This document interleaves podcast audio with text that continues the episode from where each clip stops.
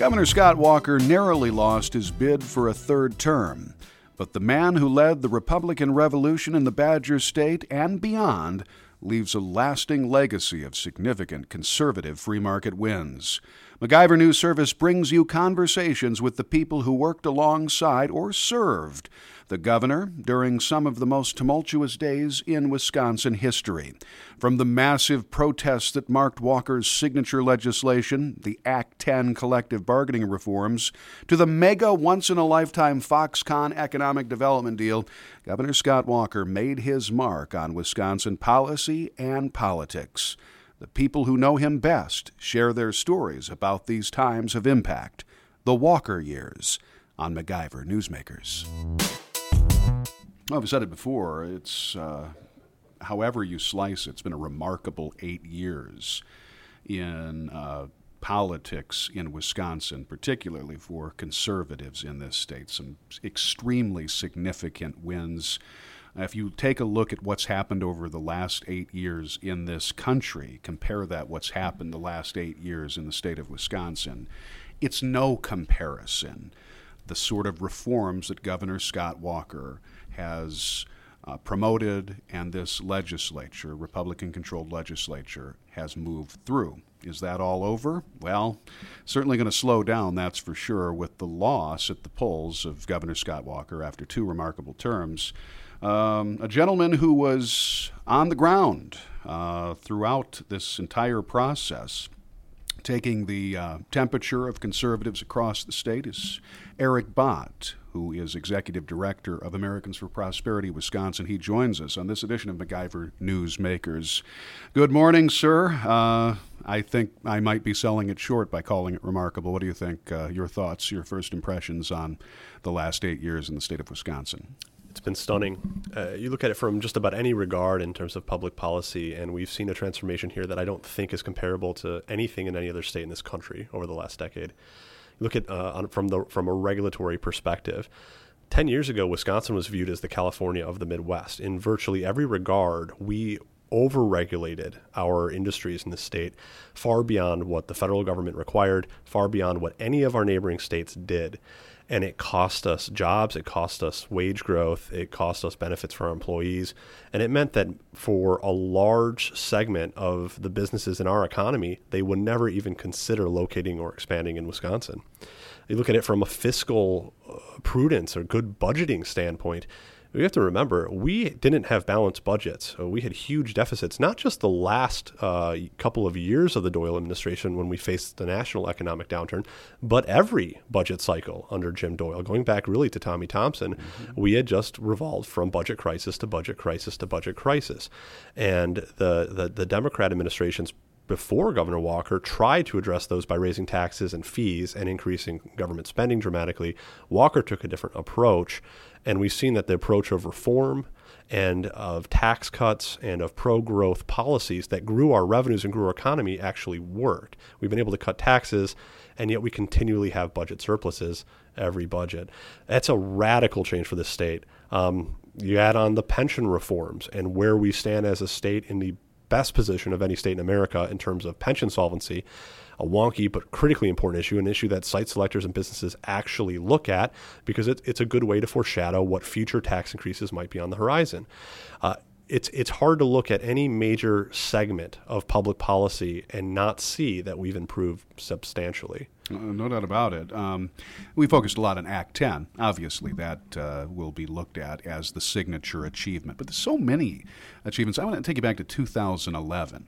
And sure, Act 10, absolutely. It changed the dynamic, not just in the state of Wisconsin, but the dynamic of power across the country. And what it showed more than anything is that you could be a conservative, you could take on big labor, and you could still win at the polls. Of course, after the Uh, bitter partisan recalls launched by big labor in this state in 2011 and 2012. But beyond that, the first six months, of 2011, nothing short of incredible. Think about all that was accomplished in terms of fixing that damaged budget, filling that budget hole that we looked at. Now, there's been talk about a $6 billion structural problem. I don't know. I, I don't know if that number is actual. I do know that at the time it looked like between a three and a four billion dollar budget uh, shortfall, and that's not hyperbole. That's what was happening. Uh, but take a look at the regulatory reform, how they started. Let's go back to 2011 uh, and, and your thoughts on just the pace and the big picture legislation that was going on. Right. So a lot of this got lost in the shuffle. But mm-hmm. while the Capitol was under siege, uh, and tens of thousands of angry protesters were there threatening our lives, spitting on us, harassing us, trying to intimidate us into uh, halting progress on collective bargaining reform, the legislature didn't quit working. Uh, there were a, a, multitude of very important reforms uh, that were advanced in those first months of the Walker administration. The two that come to mind as the most significant to me are Act 21, which was his first quintessential regulatory reform. In a nutshell, it said the bureaucracy doesn't get to just write laws anymore in Wisconsin. They don't get to do whatever they, they please. They have to have explicit and expressed authority from the legislature to, to create rules which are in effect laws. This was a radical sea change for Wisconsin, which for decades, as I had mentioned earlier, we had a reputation in this state uh, and a national reputation of being hostile to business, of having a regulatory uh, environment, particularly on uh, from the DNR uh, from the Department of Revenue, uh, in, in, addition, that was just hostile to business. Mm-hmm. We, our bureaucrats, did not want employers here. We chased them away. And that began to change with Act 21, where no longer could the bureaucracy run amok. They actually had to have authority from the people, from elected officials. And that was a big change. And of course, that, that, that carried on each uh, legislative session, Governor Walker and the legislature built on that, culminating with the, the passage and signing of the REINS Act in 2017, the first of its kind anywhere in the country. Uh, and that is going to be viewed, I think, by conservatives as perhaps the wisest of reforms uh, that Walker uh, enacted in his final years because it really ties the hands of the Evers administration. Tony Evers is going to have a terribly difficult time doing all the uh, progressive things that he promised to do because the REINS Act limits the ability of his bureaucracy to act. That's a very good point. I want to I want to hold that thought because the REINS Act gives I mean, it, it does exactly what it says. REINS stands for, uh, and I'm, try- I'm trying to think of things. It's a huge acronym. Regulatory regulations, regulation from the executive, right. in need of scrutiny. Yeah, that's right. It's it's a huge acronym, uh, but it it does what it says. And this is what's interesting to me about it, Eric, is that we have been hearing for the last several days about an extraordinary session where a Republican controlled legislature is going to meet, and according to the narrative from the left and from the Democrats, oh, they're going to try to take power away from the executive. More so, they're going to try to take power away from our guy, our liberal governor elect, Tony Evers. Walker already conceded power in this last uh, legislative session. This has already been done. The REINS Act is the governor saying, no, the legislature should have more authority in the uh, the power of the purse. That's exactly what it is. It's a the power to create administrative rules, the power to regulate, is a legislative function. It is a power that the legislature cedes to the executive branch. Under our system of separation of powers, that is how our government is intended to work. And I think it's widely acknowledged, left and right and center, that both our legislature in the state and Congress has ceded far too much authority to the executive over time. And it is time to pull some of that back to have more direct control over our government uh, to the people. And the REINS Act ju- does just that. And there is there is still more yet to do. I think uh, what could potentially be a coup de grace for Governor Walker on the regulatory reform standpoint would be uh, to use this extraordinary session to take the next step. And that would be to adopt some, some common sense reforms on regulatory guidance documents and to reform sue and settle practices in the state. There was legis- there's there's a lot of good that Walker did from um, an executive order standpoint to tie these things up. They haven't really been problems. Uh, we've seen an improvement in transparency, in openness of government, and accountability of government.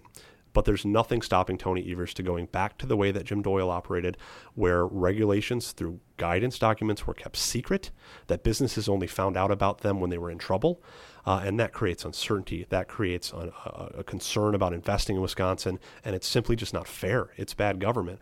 And so there is talk of potentially looking at those issues in this extraordinary session. I think it makes sense. It's really a matter of codifying the best good government practices we saw from the Walker administration, uh, and I'd love to see that moving forward. Uh, there's there's certainly more they could look to do, but Uh, I think it's important to think back how bad things were eight, nine, ten years ago, um, how the bureaucracy did not function properly, was not really open, didn't communicate with the public very well, wasn't customer service focused, and how that has changed as well. The bureaucracy really has shifted. It's not perfect, but it has improved uh, by orders of magnitude under Governor Walker.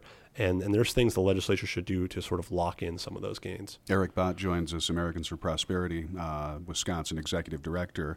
Uh, let's uh, talk a little bit about what potentially could happen in this extraordinary session. You mentioned, you know, the, the whole guidance area and uh, the problem of uncertainty and the issues where we have uh, the potential for a Tony Evers, who has certainly made a lot of pledges and promises on the campaign trail. We'll see what actually materializes. But this is a, a governor who wants to walk back the sort of regulatory reforms. I mean, is it possible?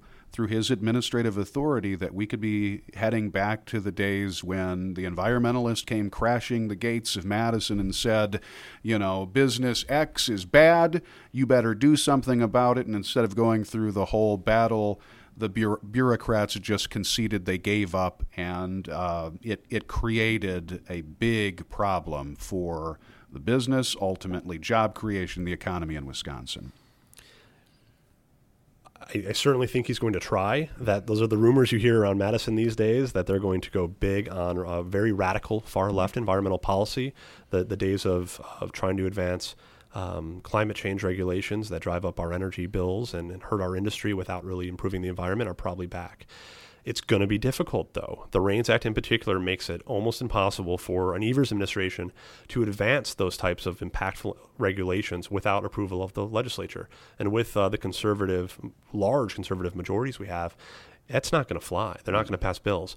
So they're going to have one other avenue to, to, pr- to proceed on, and that's the courts. And uh, particularly with having an, an attorney general uh, as progressive as Josh Kaul appears to be, that may be an avenue that they can pursue.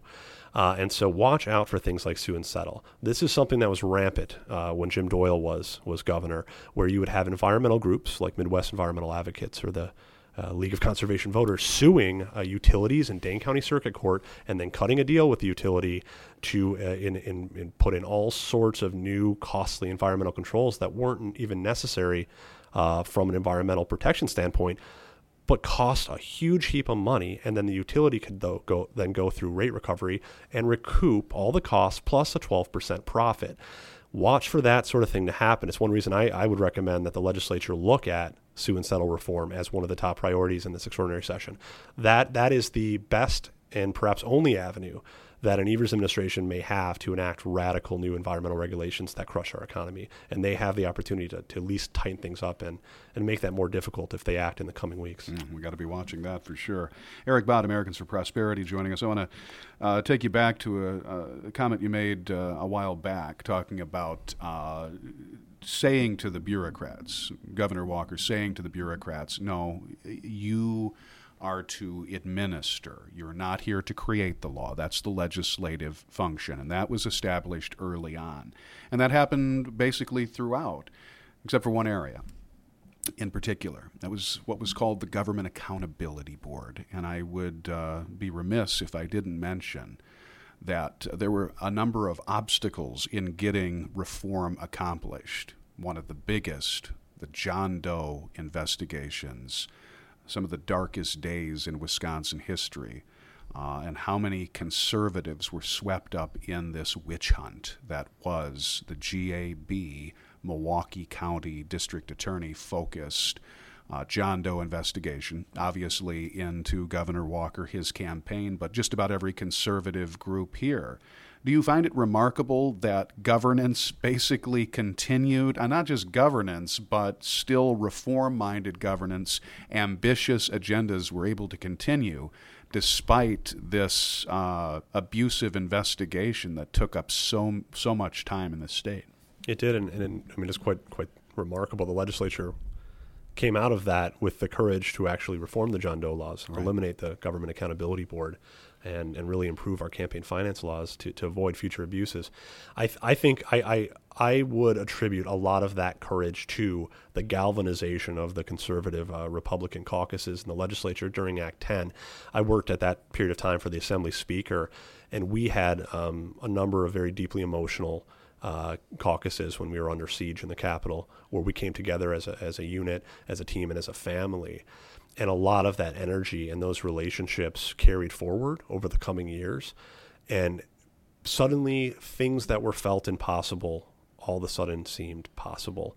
And I think that sense grew even stronger once the legislature took on big third rail items like right to work or prevailing wage repeal, issues that people for decades had said Wisconsin would never ever address that legislators of either party would never have the courage to take on the unions in such a way, um, to take on some of the big corporations who, who supported those policies, who benefited from those policies and yet they did. And so once I, I just saw uh, Act 10 was the catalyst, and, and right to work and some of these other issues were the fuel that, that continued to fuel that fire. And then suddenly things like eliminating an entire government agency like the GAB, uh, an agency that regulates these legislators that they that, that legislators are rightfully fearful of, um, could be eliminated and then to keep going to do things like the REINS Act, where in, in, in, a sense the legislature is taking on more accountability and making themselves more vulnerable to difficult political votes. Politicians hate to do that. They never want to do that. But here in Wisconsin, they did it. Um, it all goes back to Act 10 as the catalyst, but it has continued. And, and like I said, a lot of issues that once seemed completely impossible to, to address in Wisconsin, they're now quite possible. And, and thankfully, the legislature's gotten a lot of them done. So then, finally, what is, in your mind, the legacy of Governor Scott Walker these past eight years? He said it at the uh, uh, Capitol uh, presser this week. Said reform. I mean, he didn't have to think about it. The reforms that his administration and the Republicans in the legislature not only pushed forward but passed and signed into law. Um, but as you think back over the tumultuous eight years that we've just experienced, what do you think is Governor Scott Walker's, what will his legacy ultimately be, and what's next for the conservative movement post Walker? So, two comments on in terms of legacy. One, obviously, it's it, it, he has a national he has he will have a lasting national impact on worker freedom in this country what happened with Scott Walker in Act 10 served as a catalyst for a national movement. We saw Michigan, the home of the United Auto Workers, becoming a right to work state shortly thereafter. Now we have Missouri, we have Kentucky, we have half of the counties just about in New Mexico. Uh, it is the progress has not stalled; it's only picking up pace, and we are seeing um, an increase in worker freedom around the country that started here in Wisconsin, and that was sparked by by what we did here. Um, number two, I think it's a legacy, at least within this state, of demonstrating that pro growth policies work. If you are the type of person that's of the mindset that government ought to be taking care of everybody, that we ought to have a large social safety net of healthcare services, of welfare services, um, that government should be the driving force between our education. If you're of that mindset, then you ought to support the types of pro growth economic policies of Governor Walker, because what he demonstrated over eight years was that by enacting tax cuts and regulatory relief and tort reform, you can actually grow an economy to such a point that state revenues fly off the charts. And at that point, you can invest in these social services that uh, many folks on the left care about so deeply. It, it shows that our way of thinking, the free market uh, outlook, the pro growth outlook, actually does work. And so I think those two things are very, very important. Um, in terms of what's next for the conservative movement here in Wisconsin, they're going to have to make a choice. We're all going to have to make a choice. We have seen not not it's it's not all been um, roses, right? With Governor Walker, there have been some some problems, and the biggest challenge right now is a question of whether or not um, conservatives in Wisconsin will continue down this road of corporate welfare. They have gotten very comfortable with picking winners and losers, with giving huge financial advantages uh, on the taxpayer's back out well, to I would say companies. Re- I would say Republicans, Republicans have, have. not necessarily conservatives, and But- I think that you you raise a good point. There Right. were a number of conservatives who raised some very serious concerns about, um, and it's not just something that's happened in the last year. This is something that has been. Uh, a concern throughout the last eight years in right. the state. Right, and so and it's not just financial incentives, but it's things. It's it's the, the regulatory corporate welfare, mm-hmm. uh, things like we see in the the world of alcohol regulation, where you know organizations like the Tavern League or the distributors seek seek advantages to seek to try to harm their competitors by using government those are threats to the free market. Those are threats to our economy and to, to countless small businesses across the state. And um, not all, but some Republicans have really embraced that course of action. And so I think as a conservative movement, we ha- are going to be faced with a decision here of is that something we're comfortable with? Will we embrace corporate welfare? Will we embrace government hurting uh, small businesses to help large corporations? Or are we going to fight back? Um, so that is the challenge I see for Republicans, you know, in, in Wisconsin in the coming years. As I said, remarkable times indeed, and uh, the future awaits, of course. But I think what has been accomplished in the past will have much to say about what transpires in the future. Eric Bott, uh, Americans for Prosperity, Wisconsin Executive Director, thanks, as always, uh, for joining us on this edition of MacIver Newsmakers.